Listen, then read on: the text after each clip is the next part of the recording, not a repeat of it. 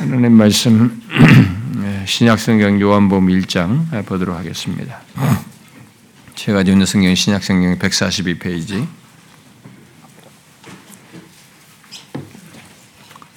신약성경 142페이지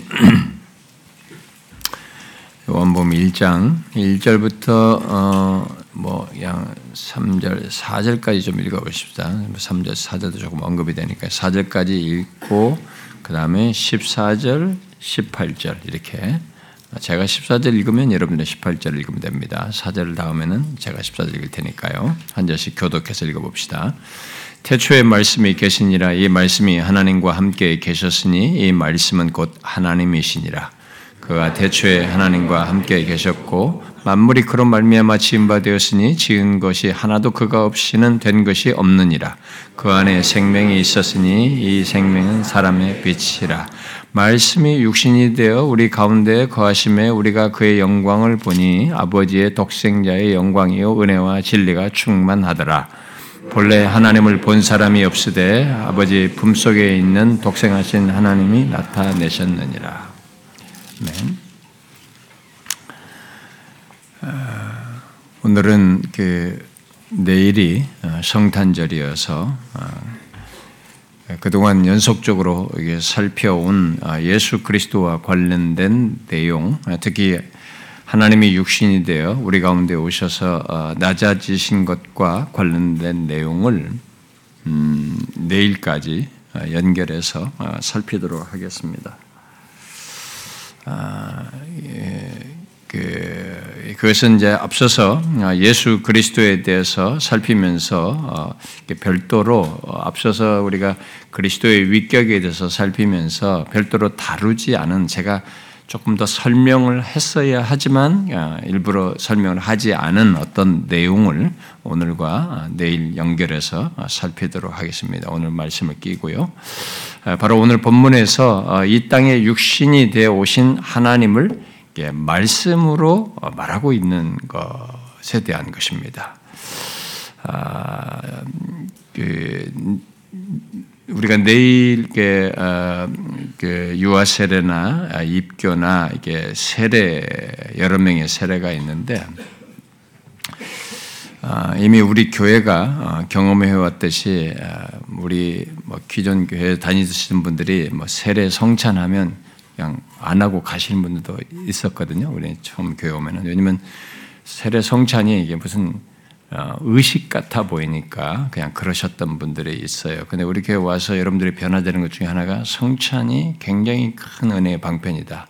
또 또한 세례와 성찬이 다 은혜의 방편인데 세례 또한 은혜의 방편이라는 것을 여러분들이 알게 되셨습니다. 우리는 그 세례가 단순히 지루한 시간이 아니고 정말 은혜의 방편이고 그리스도의 한 몸 공동체의 어떤 연대성을 확인하면서 같이 은혜를 덧입는 그런 시간이어서 어, 내일 또 그런 것과 함께 오늘 말씀을 연결해서 살피려고 하는데 어, 여러분들 그런 걸 기억하고 어, 내일도 이렇게 음, 잘 어, 참여하셔서 오늘 말씀과 연결하면서 또 세례를 통해서 은혜 주시는 것도 함께 경험하면 좋겠습니다.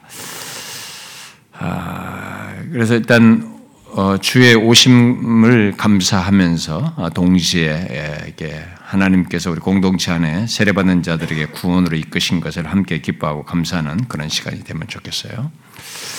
아, 자, 그러면 이제 오늘과 내일에 걸쳐서 어, 우리들이 그동안 이렇게 생략하고 이렇게 제가 상세히 다루지 않은 어, 넘어온 본문 속에서의 중요한 내용 하나 주목할 사실을 어, 보도록 하겠습니다. 그것은 우리들이 항상 본문을 읽으면서 조금 전에 읽은 내용을 여러분들이 읽을 때 의문을 갖는 내용이기도 할 것입니다.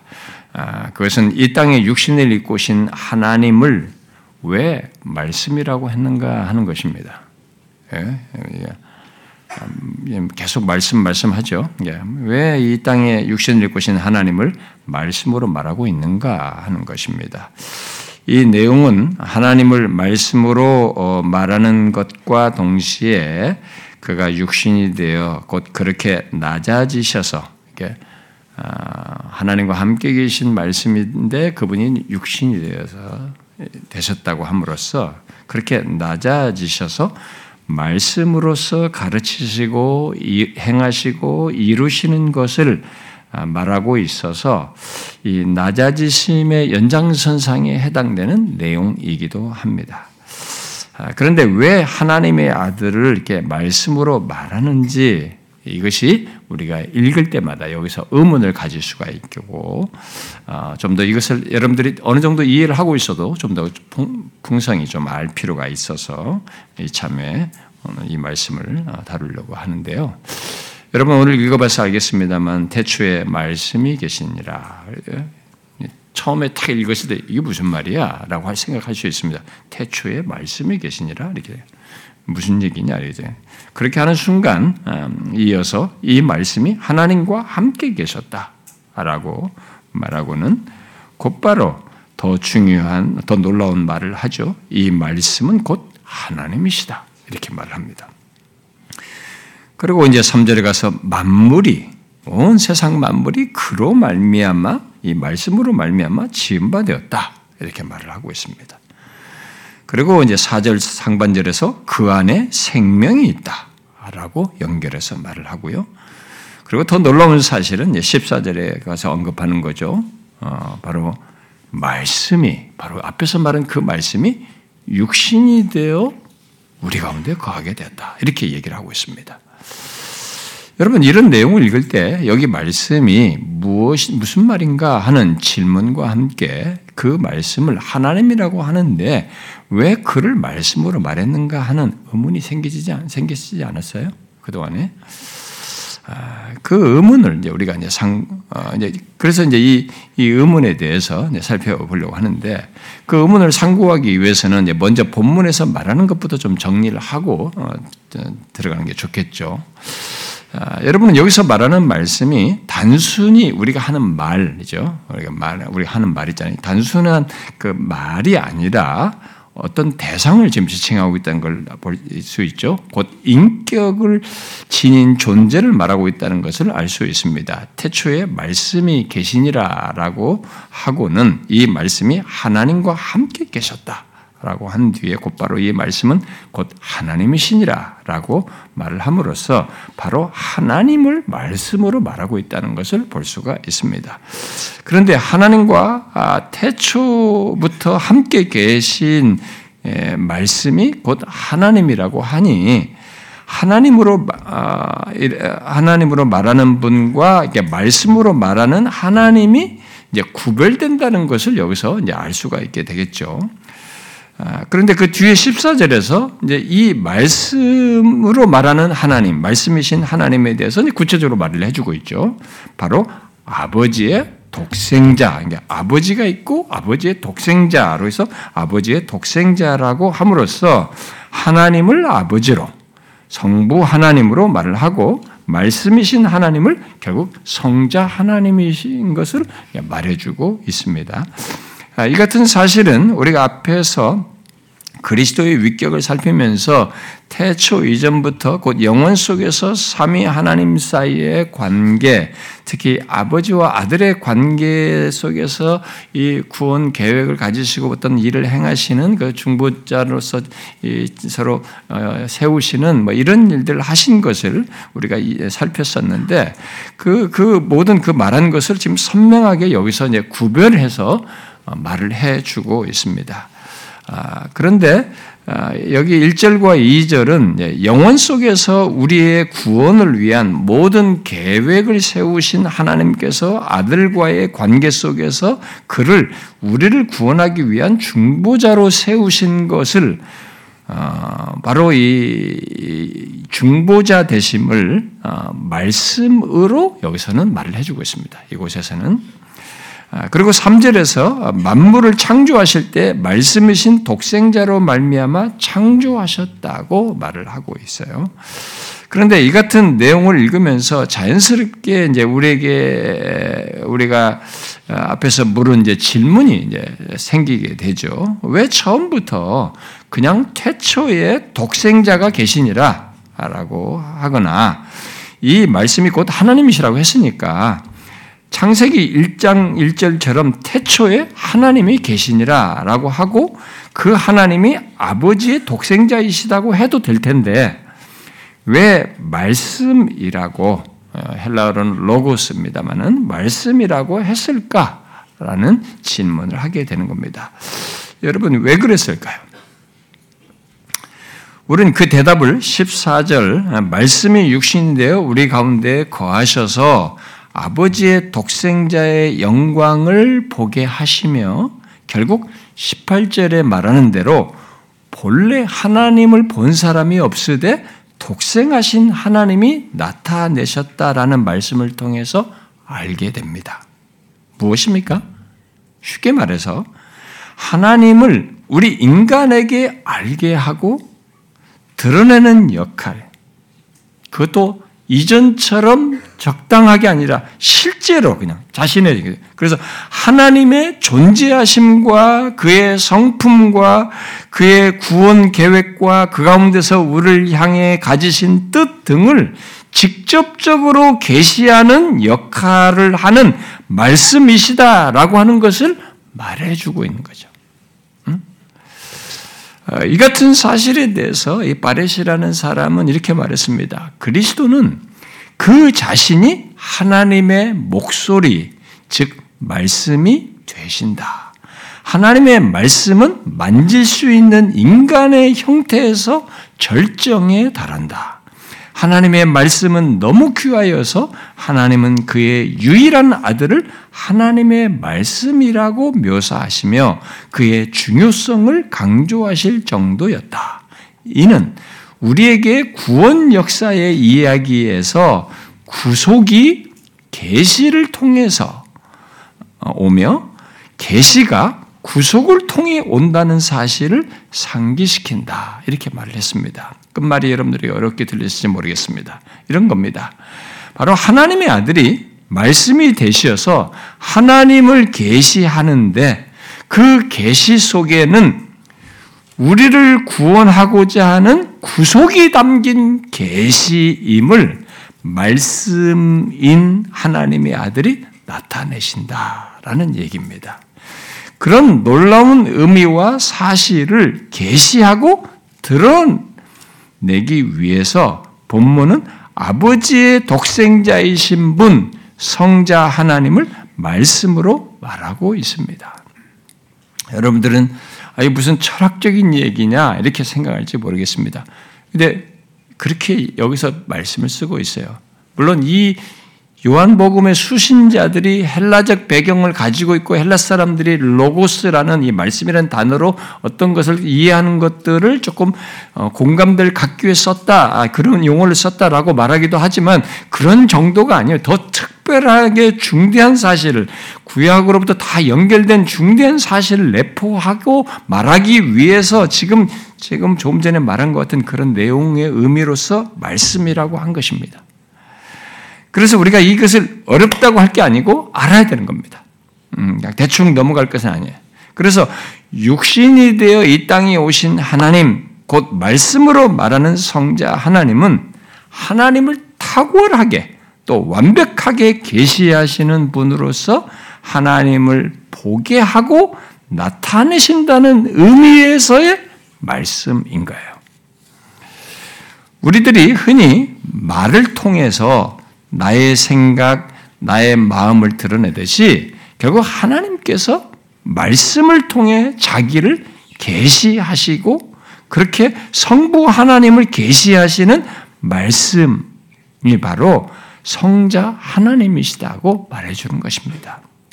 그래서 퀘스텐베르그라는 사람은 여기 말씀이라는 칭호는 하나님의 자기 표명이나 바른 개념을 전달한다. 하나님의 자기 표현이라는 거죠. 이게 지금 말씀이라는 거죠. 그러므로 하나님의 아들 그리스도를 말씀으로 말한 것을 생각할 때 그분이 바로 하나님의 자기 표현이다라고 생각하면서 이해를 해도 되는 것이죠. 곧 말씀이신 하나님의 아들이야말로 바로 하나님의 자기 표현으로서 하나님의 뜻, 하나님의 정신을 계시하신다는 것입니다.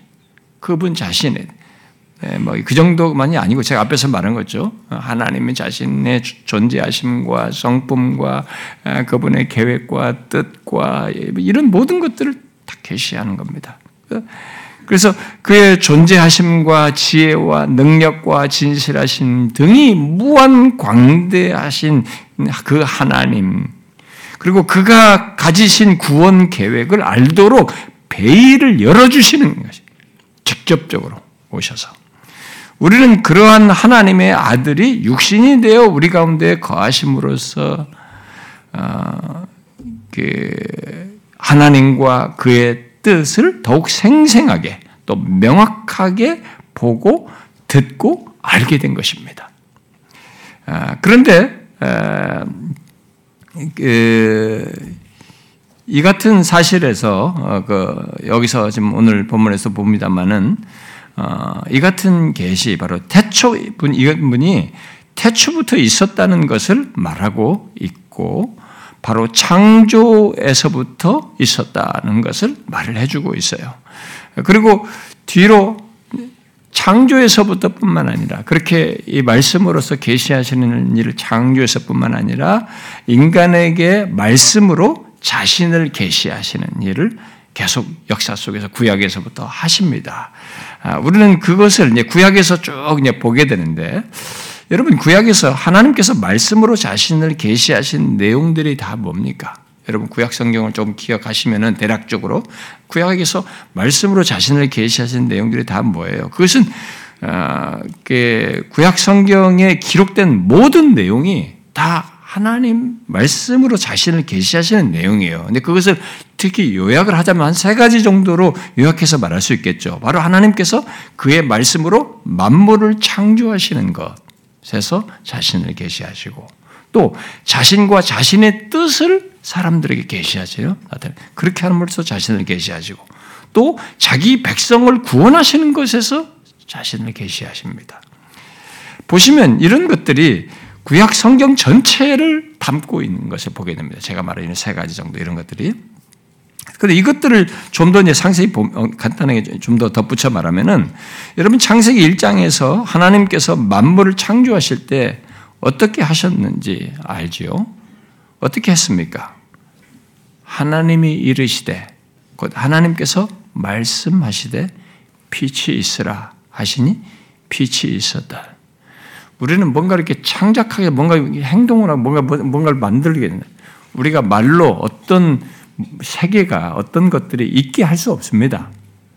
우리가 여러분들이 내가 가지고 말로서 오늘 아침에 식탁이 준비되라 이렇게 한다고 식탁이 준비되지 않습니다. 하나님은 최초부터 처음 만물을 창대 말씀으로 빛이 있으라 하시니 빛이 있었다. 그렇게 있게 됐습니다. 아, 이것을 좀 어, 이런 것과 관련해서 시편 33편은 이렇게 말해요. 여호와의 말씀으로 하늘이 지음이 되었으며 그의 만상은 그의 입 기운으로 이루었도다. 결국 말씀으로 이루어졌다. 또 구약에서 하나님께서 자신과 자신의 뜻을 계시하실 때 어떻게 계시하는지를 우리가 어, 보면은 말씀으로서 계시하십니다. 아, 이 족장들에게나 또 모세에게나 뭐 이런 자신을 현현하시는 나타내실 자신의 뭐 어떤 하나님의 어떤 분 여호와의 사자로 하면서 하나님의 현현을 나타내실 때에도 말씀으로 계시하셔요. 못 알아보는 거죠. 말씀으로 계셔요. 아니 그 현현 속에 하나님은 말씀이신 하나님이시고 그가 말씀하시는 것임을 구약에서부터 드러내십니다. 그렇게 구약에서 말씀을 통한 계시를 이사에서 9장은 이렇게 말합니다. 주께서 야곱에게 말씀을 보내시며 그것을 이스라엘에게 임하게 하셨은즉 이렇게 말해요. 또 선자들을 보면은 여호와의 말씀이 그들에게 임하셨다라는 말을 아주 빈번하게 봅니다. 예를 들어서 예레미야서 같은 거 보면은 여호와의 말씀이 내게 임하니라 이르시되 말씀하시되 이렇게죠. 여호와의 말씀이 또 내게 임하니라 이르시되 여호와의 말씀이 다시 내게 임하니라 이르시되 이런 식으로 계속 얘기합니다. 무엇입니까?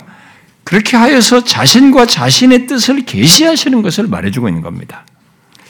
그리고 에스겔서에서도 에스겔에게 인자야, 내가 너를 이스라엘 족속의 파수꾼으로 삼음이 이와 같으니라. 그런즉 너는 내 입의 말을 듣고 나를 대신하여 그들에게 경고할지니라. 그렇게 계셔요.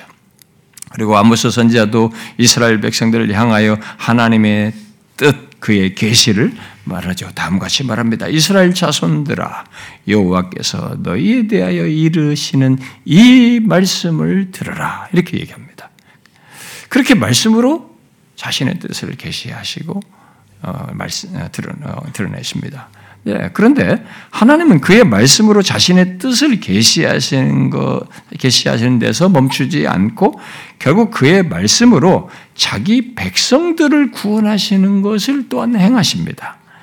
예, 그 같은 사실에 대해서 시편 107편 기자는 이렇게 말합니다. 그가 그의 말씀을 보내어 그들을 고치시고 위험한 지경에서 건지시는도다. 이렇게 말해요. 하나님은 구약이 그렇게 그의 말씀을 보내셔서 자기 백성을 구원하시는 일을 수없이 행하시는 것을 우리 구약성에서 보게 됩니다. 실제로 아, 모세에게 나타나서 말씀을 주시며 행하시는 것에서든 또 여우수아나 사사들이나 다윗에게다 뭐 어, 많은 선자들에게 말씀을 주어서든 하나님은 그의 말씀으로 자기 백성들을 구원하시는 것을 계속 행하셔요. 구약에서 보면은 그리고 하나님은 자신이 그렇게 자신의 말씀으로 자기 백성들을 고치시며 구원하셨고 계속 구원하시는 다는 것을 구원하신 것을 어, 구원하신다는 그런 사실에 근거해서 이사야 55장에서 이렇게 말씀하십니다.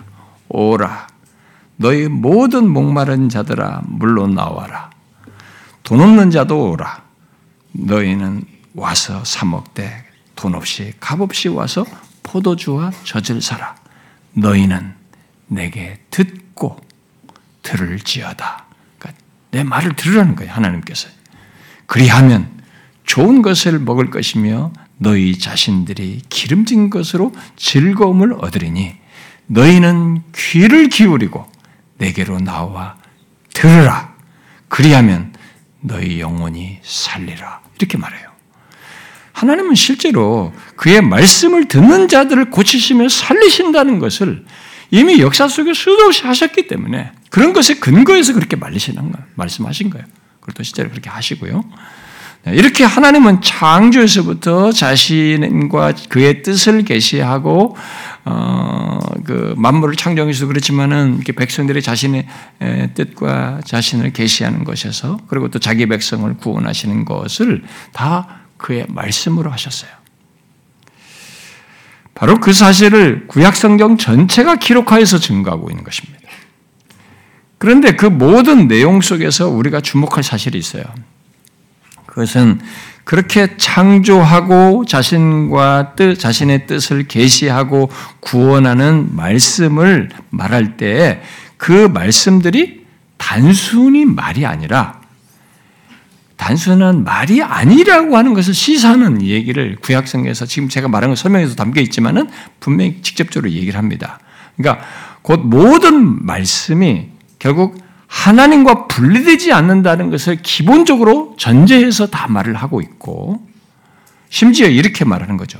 하나님의 말씀을 말하면서 여호와의 말씀으로 하늘이 지은 바 되었다라고 말을 하거나 그가 그의 말씀을 보내어 고치시고 건지셨다라고 말을 하거나 또뭐 시편 147편 같은 것에서도 똑같이 그의 말씀을 보내사 자기 백성들에게 걸림돌이 되는 것들을 어, 처리하시는 일을 하셨다고 말하거나 또 똑같은 그 시편에서 그의 명령을 땅에 보내시니 그의 말씀이 속히 달린다라고 말을 하거나 이사야 55장에서 내 입에서 나아가는 말이 헛되이 내게로 돌아오지 아니하고 나의 기뻐하는 뜻을 이루며 말이 헛되이 돌아오지 않고 계속 뜻을 이루는 거예요. 뜻을 이루며 내가 보낸 일의 형통함이니라 라는 이런 말씀들을 통해서 하나님의 말씀을 거의 인격을 나타내는 용어로 말하고 있는 것을 보게 돼요. 우리는 이 같은 사실을 주목해야 됩니다. 왜냐하면 바로 그 배경에서 오늘 말씀을 말하고 있기 때문에 그런 거예요. 하나님의 아들을 말씀으로, 곧 말씀, 인격으로 말을 하고 있고, 결국 하나님과 분리되지 않을 뿐만 아니라 아예 하나님의 아들로 말을 하고 있는 겁니다. 말씀을. 본문에서 하나님의 아들을 말씀으로 말한 것은 단순히 상징적인 것이 아닙니다.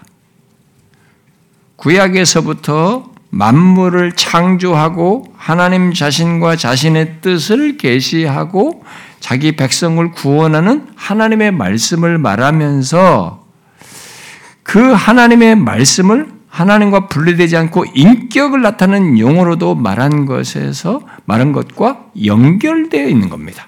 그러니까 구약에서 그렇게 말한 것에 연결되어서 지금 오늘 본문의 말씀이라고 말하는 거예요. 그래서 바레시라는 사람이 하나님은 말씀을 통해 자신을 계시하신다라고 말하고는 이어서 이렇게 말했어요. 놀랍게도 성부의 말씀은 아들의 인격인 것이다. 세상을 그의 아들을 통해 창조하셨듯이 이제는 성부가 그의 아들을 통해 세상에 말씀하신다. 말씀은 하나님에 대한 사실과 지식을 전달하며 생명 자체 또한 전달한다. 이렇게 말했어요. 아까 이제 우리 일장 사제 같은 것이 말하는 것이니까 다 성경의 근거에서 말한 겁니다. 여러분은 오늘 본문에서 하나님을 말씀으로 말한 것 속에서 이 같은 연결을 보시나요? 제가 지금 말한 이 설명을 이런 연결을 오늘 말씀에서 이렇게 아, 연결지어서 이렇게 보게 되십니까? 보셔야 합니다, 여러분. 이것은 굉장히 중요한 사실이에요. 왜 구약의 모든 말씀이 말씀이신 그리스도를 가리키고 그분 안에서 성취되고 그와 연관되는지를 모두 설명해 주는 것이에요. 이게. 아, 결국 본문에서 하나님의 독생자고 성자 하나님을 말씀으로 말한 것은 이미 구약에서부터 말씀으로 창조하고 자신의 뜻을 계시하고 자기 백성을 구원한 그 말씀의 실체요 성취자 가 바로 이 땅에 육신을 입고 입으신 입고 오신 하나님의 아들이시다고 하는 것을 말해 주는 것입니다. 그러니까 구약에서부터 말씀으로 창조하고 계시하고 구원한 그 말씀은 바로 본문에서 태초부터 하나님과 함께 계신 그 분이시고 육신이 되어 이 땅에 오신 말씀 바로 성자 하나님을 말하고 있다는 것을 우리에게 말해 준 거예요. 여러분 중에는 아, 이 같은 설명을 뭐 좀 어렵게 여겨질지도 모르겠어요. 제가 항상 여러분들에게 말씀을 전할 때마다 뭐 이런 얘기를 하면 아, 난 이런 거 처음 듣는다. 뭐 이렇게까지 말할 필요가 있느냐. 목사나 신학생들에게 할 얘기가 아니냐.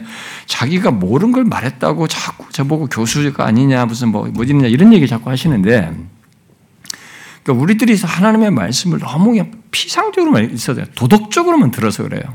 그리고 삶에서 복받고 잘 되는 이 얘기로만 계속 그런 적용적인 쪽으로만 성경 말씀을 들어서 원래 이 말씀은 성경 신학적 성경 전체에 아우러지는 내용이에요. 근데 우리가 이런 얘기를 안 하고 싶어 하는 겁니다. 왜냐하면 사람들 들어봐야 어려워하고 힘들어하니까 설교자부터가 안 하고 싶어 하고 여러분도 듣기 싫어하니까 안 들어요. 그래서 수요와 공급이에요, 이게. 듣기 싫어하니까 듣기 좋아하는 얘기만 목사들은 하려고 하고 그 복복복고 하는 겁니다. 할 얘기가 그밖에 없는 거예요. 이 세상에 복 받고 복 받고 복 받고 잘 되는 거예요. 이 최고의 복인 이런 얘기는 못 하는 거예요. 안 하는 것이죠. 이런 얘기하면 뭐 너무 복잡하면 얘기면 아 이건 교수들이나 할 얘기고 뭐 실학생들이나 할 얘기. 자기가 그렇게 아둔하다는 것을 스스로 고백하는 겁니다. 나는 지금까지 이런 거 모르고 살았습니다라고 고백하는 겁니다. 생각하셔야 돼요.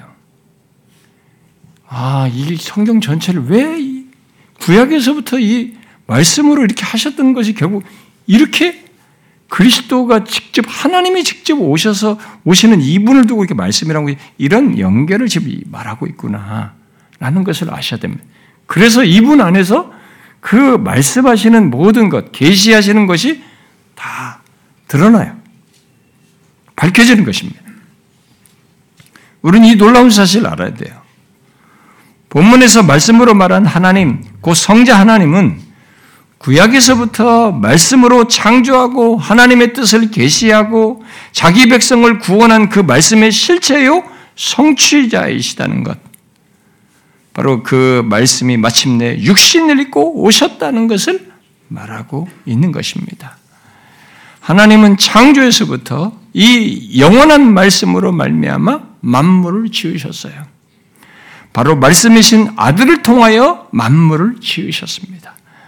그래서 본문은 태초에 하나님과 함께 계신 말씀으로 말미암아 만물이 되었다라고 말하고 있는 것입니다.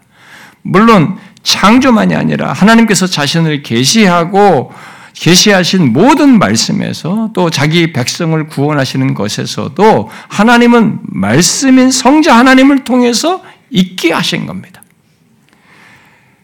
아, 그런데 그 말씀이 자신을 한없이 낮추셔서 바로 그 말씀이신 분이 자신을 한없이 낮추셔서 우리 가운데 오신 거예요. 육신이 되어서 우리 가운데 거하시게 된 것입니다.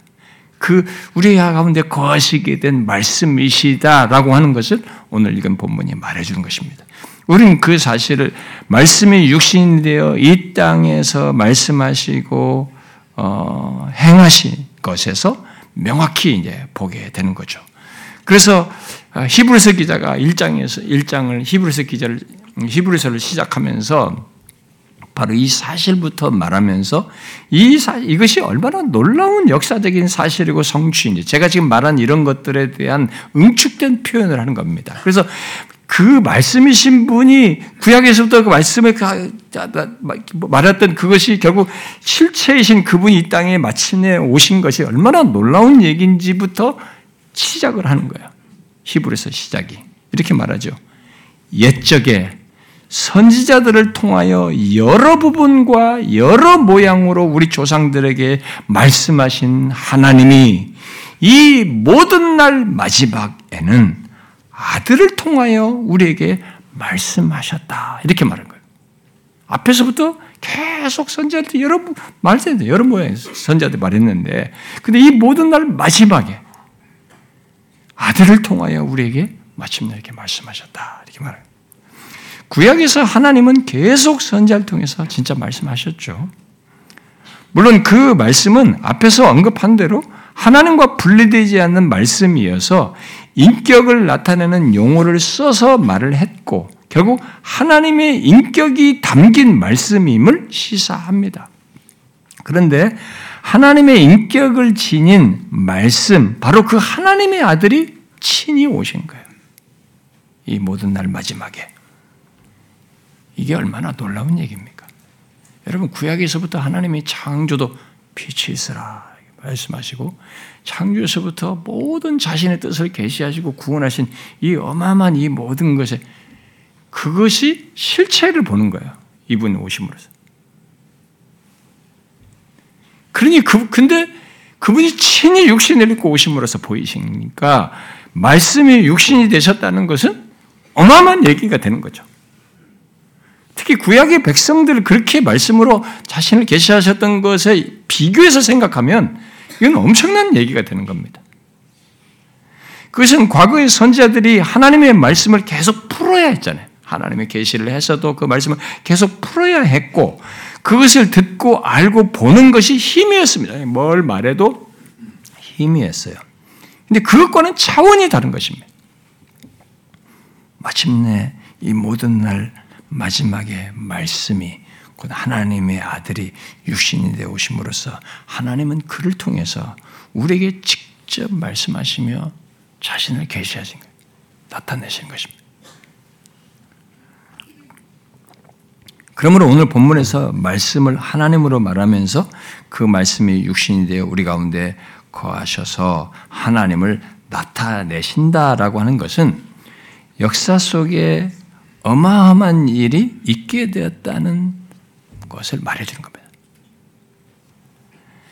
바로 말씀이신 하나님의 아들 곧 예수 그리스도께서 하나님에 대한 사실과 지식을 죄와 사망 가운데 있는 우리 인간에게 친히 다가오셔서 생생하게 말해주는 거예요. 생생하게 보여주는 겁니다. 그러면서 그 하나님의 복된 메시지, 하나님의 구원 계획과 그 속에 담긴 신비를 직접 말씀하시면서 보이시는 겁니다. 그리고 더 나아가서 하나님을 나타내 보이는 자신 안에서 하나님과 가까이 할 수 없는 우리들, 멸망할 우리들이 하나님을 알고 그와 소통을 할 수 있게 된다는 것을 소통할 수 있도록 하시는 겁니다. 이분이 말씀이 되셔 말씀이 오셔서. 그래서 하나님의 아들을 말씀으로 말한 것 속에는 하나님의 육신이 되어 마침내 그런 놀라운 일이 있게 됐다는 것을 내포하여서 말하는 것입니다. 그러므로 우리는 이렇게 말할 수 있습니다. 말씀이신 하나님의 아들, 곧 그리스도는 하나님과 소통 불가능한 조건을 가진 우리에게 오셔서 하나님을 보고 듣고 알게 하시고 또 하나님과 소통할 수 있게 하시는 분이시다. 그렇게 하게 하셨다라고 하는 것을 그렇게 말할 수 있는 것입니다. 그야말로 하나님과 우리 사이에 소통할 수 있도록 결국 하나님을 알고 그의 말씀을 듣고 그의, 그에게 말하는 교통을 할 수 있도록 중간 역할을 하시는 분이시다라는 것을 이 말씀으로 말, 그분이 말씀이라는 말로 표현해 주고 있는 거죠. 여러분은 이 사실을 알고 있습니까? 바로 그런 의미에서 또 그것을 왜 하나님의 아들을 말씀으로 말하고 그가 육신이 되어 우리에게 오신 것입니다. 그야말로 하나님의 살아있는 언어로 오셔서 우리에게 보이시고 말씀하시는 거예요. 그러므로 그리스도는 하나님을 알지 못하고 소통도 할 수 없었던 우리들에게 하나님의 소리, 하나님의 음성, 하나님의 말씀을 들을 수 있도록 하신 분이세요. 그런 의미에서 중보적인 중간자 역할, 중개적 역할을 하신 분인 것입니다. 그뿐만이 아닙니다. 우리들은 말씀이신 그리스도를 통해 하나님을 보고 그의 마음과 뜻도 알 수 있게 되었습니다. 그래서 우리가 1장 18절을 읽었잖아요. 본래 하나님을 본 사람이 없으되 아버지의 품속에 있는 독생하신 하나님이 나타내셨다. 그러므로 말씀이 육신이 되어 우리 가운데 거하시게 되었다는 것을 그것은 하나님의 아들을 말씀으로 말하는 것과 연관지어서 말하면 하나님과 의사소통이 불가능했던 우리, 설사 그것이 선제를 통해서 있었다 해도 한계를 지녔던 인간에게 더 이상 그런 장애와 한계 없이 하나님과 의사소통하는 것이 있게 되었다는 중요한 사실을 우리에게 말을 해주고 있는 것입니다. 이 말씀이 육신이 되신 이분으로 말미암아 아니 말씀이신 그리스도로 말미암아 그렇게 하나님과 친밀한 아예 소통할 수 없고 가까이 알고 말을 들을 수도 없고 할 수도 없었던 우리들이 하나님과 친밀한 교통, 친밀한 알고로 나아갈 수 있게 되었다는 것을 말해 주는 것입니다. 이 말씀이신 그리스도의 이 중간 역할을 통해서 말이죠.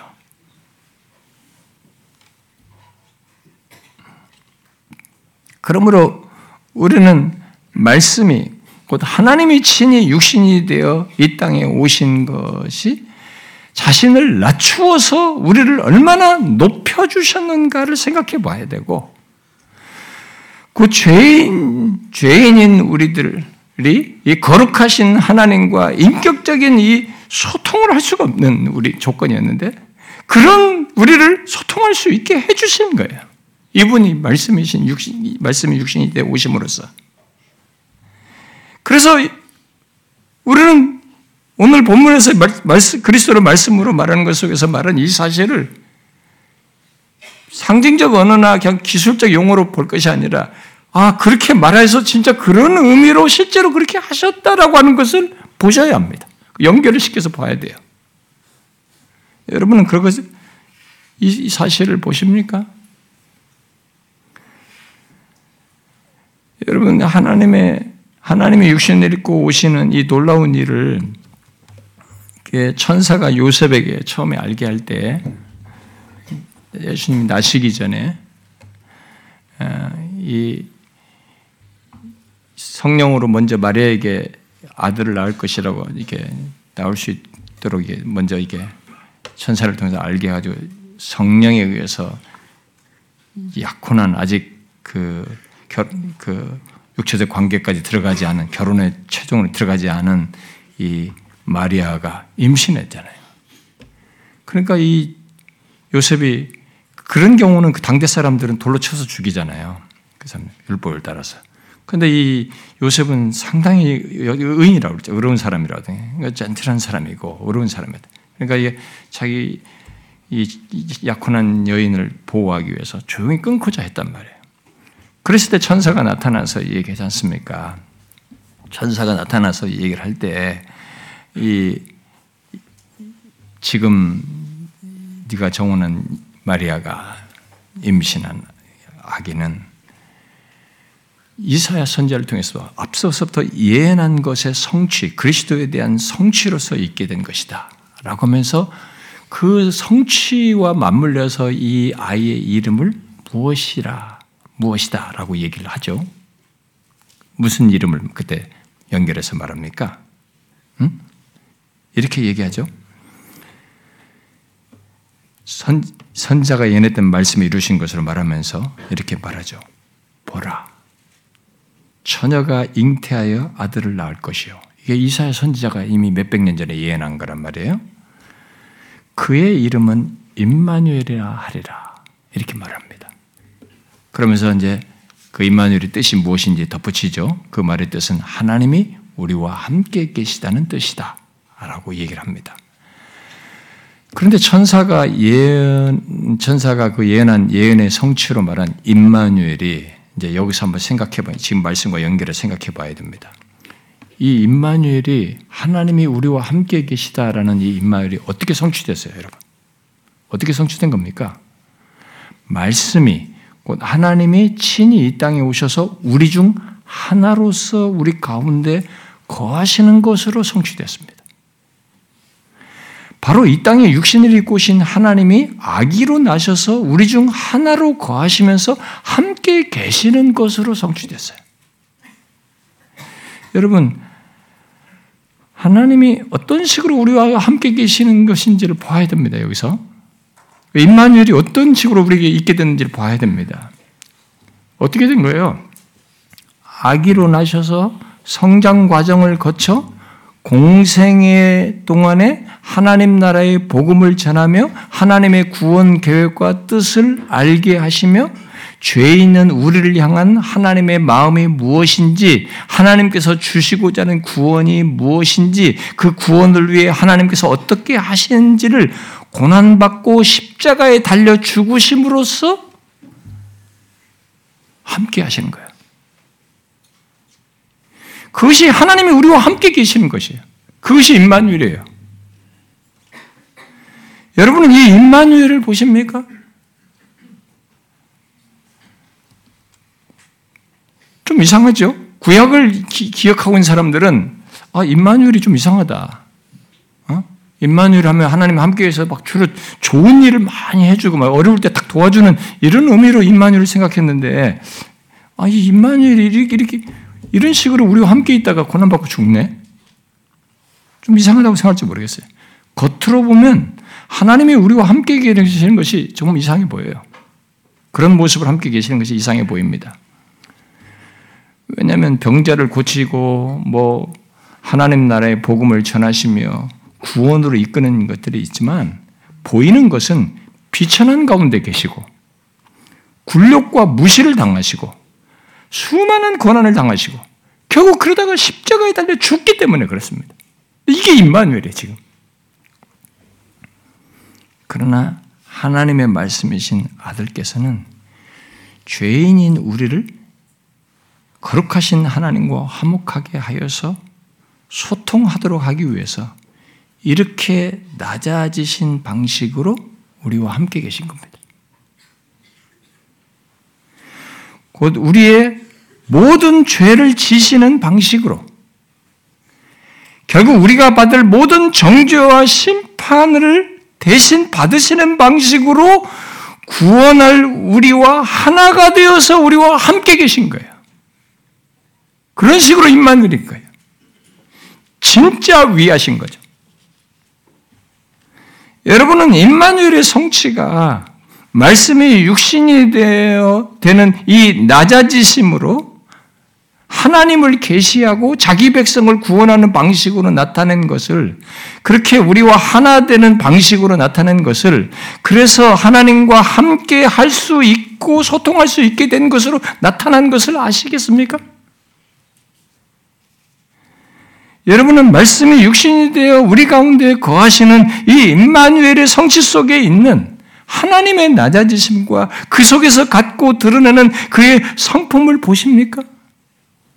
하나님이 자기를 낮추어서 우리 중에 하나로 우리 가운데 거하심으로써 우리와 함께 하시는 것을 어떻게 말할 수 있어요? 이것을 어떻게 우리가 묘사할 수 있겠습니까? 어떻게 이해할 수 있겠어요? 하나님이 놀라운 구원 계획과 뜻을 이루기 위해서 그렇게 낮추어서 우리와 함께 계시는 것을 우리가 어떻게 다 이해할 수 있겠어요? 여러분 말씀의 육신이 되어서 고난을 당하시고 십자가에 달려 죽으시는 것 속에서 또 그런 방식으로 우리와 함께 계심으로 결국 우리를 구원하시고 하나님과 화목하여 교통하게 하시는 이 신비를 보십니까? 그 속에 깊이 배어 있는 은혜와 사랑을 보십니까? 생각해 보세요. 하나님이 우리와 함께 계셔서 그렇게 하나님과 그의 뜻을 보이시며 나타내시는 것 속에 그 낮아지심을 한번 보라는 겁니다. 아기로 나셔서부터 십자가에 달려 죽기까지의 과정을 보면 그렇게 하여서 우리를 구원하시려고 우리와 함께 계시는 하나님이 그 임마누엘이 얼마나 자신을 낮추어서 우리를 위하시고 위하셨는지를 보게 됩니다. 그리고 그것이 헤아려지지가 않습니다. 와, 이 임마누엘이 이런 식이었구나. 말씀의 육신이 되어 이렇게 하시는 것으로 임마누엘이구나. 그렇게 하는 모든 그렇게 하면서 나타내시고 드러내시는 그분의 하나님으로부터 시작해서 또 그걸 행하시는 그리스도께까지 이 모든 배경과 그렇게 수행하는 모든 것의 성품 이런 것까지 우리가 헤아려지지가 않습니다. 그저 우리는 나 같은 죄인을 위해 하나님이 얼마나 우리에 대해서 강력한 사랑, 무한한 사랑을 가지고 계셨는지를 이렇게 유추해 보는 거예요. 그려 봅니다. 그 실체가 있구나라고 생각해 보는 거예요. 특히 고난받고 십자가에 달려 죽기까지 자신을 낮추시며 우리를 구원하시려고 하는 그 하나님의 낮아지심 속에서 우리를 향한 하나님의 마음과 뜻의 깊이가 어떠한지를 이렇게 조금 생각해 보게 되는 겁니다. 그런데 측량이 안 돼요. 그래서 우리도 바울처럼 말할 수밖에 없는 겁니다. 깊도다. 하나님의 지혜와 지식이 풍성하며 그의 판단은 헤아리지 못할 것이며 그의 길은 찾지 못할 것이로다. 이렇게밖에 말할 수 없는 거예요. 누가 주의 마음을 알 수 있겠는가? 누가 이렇게 하시는, 이렇게 낮아지시면서 행하시는 이 말씀이신 분을, 이 모든 배경에 있는 이 하나님의 마음을 누가 알 수 있겠는가. 알 수가 없어요. 그러나 너무 큰 일입니다. 여러분 생각해 보세요. 막연한 표현을 하는 게 아닙니다. 그런 실체를 담고 이 표현으로 지금 얘기를 하는 겁니다. 아버지의 독생자, 곧 성자 하나님을 말씀으로 말하는 것은 하나님이 그러신 분이시다. 라고 하는 것을 나타내 보이시면서 우리에게 생생하게 알게 하는 것입니다. 그러므로 묻고 싶습니다. 여러분은 육신이 되어 이 땅에 오신 하나님, 곧 그리스도를 통해서 우리에게 말씀하시는 것을 알고 듣고 보십니까? 이것을 보십니까? 이건 믿음이 없이는 못 보는 겁니다. 예수 그리스도를 믿지 않고는 못 봐요. 우리가 믿는 하나님이 우리의 구원을 위해서 그렇게 강력한 사랑과 뜻을 가지시고 이루신 분이시라고 하는 것을 우리에게 나타내 보신 거예요. 알게 하신 것입니다. 친히 오셔서. 우리는 이 예수 그리스도를 통해서 그 사실, 바로 그 하나님을 보아야 하는 것이죠. 보아야 됩니다. 아, 역사적으로 이 성취하면서 드러낸 이 실체를 보아야 됩니다. 하나님과 함께 계셨던 영원한 말씀이신 분이 육신이 되어 자기를 낮추어 우리와 함께 계시는데 그 함께 계시는 것이 우리의 죄를 지고 우리와 하나가 되어서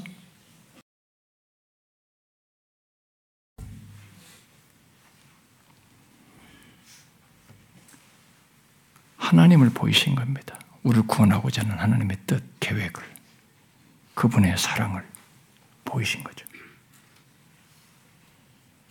그래서 말씀이세요. 그래서 그걸 통해서 우리가 하나님과 소통할 수 있게 된 겁니다.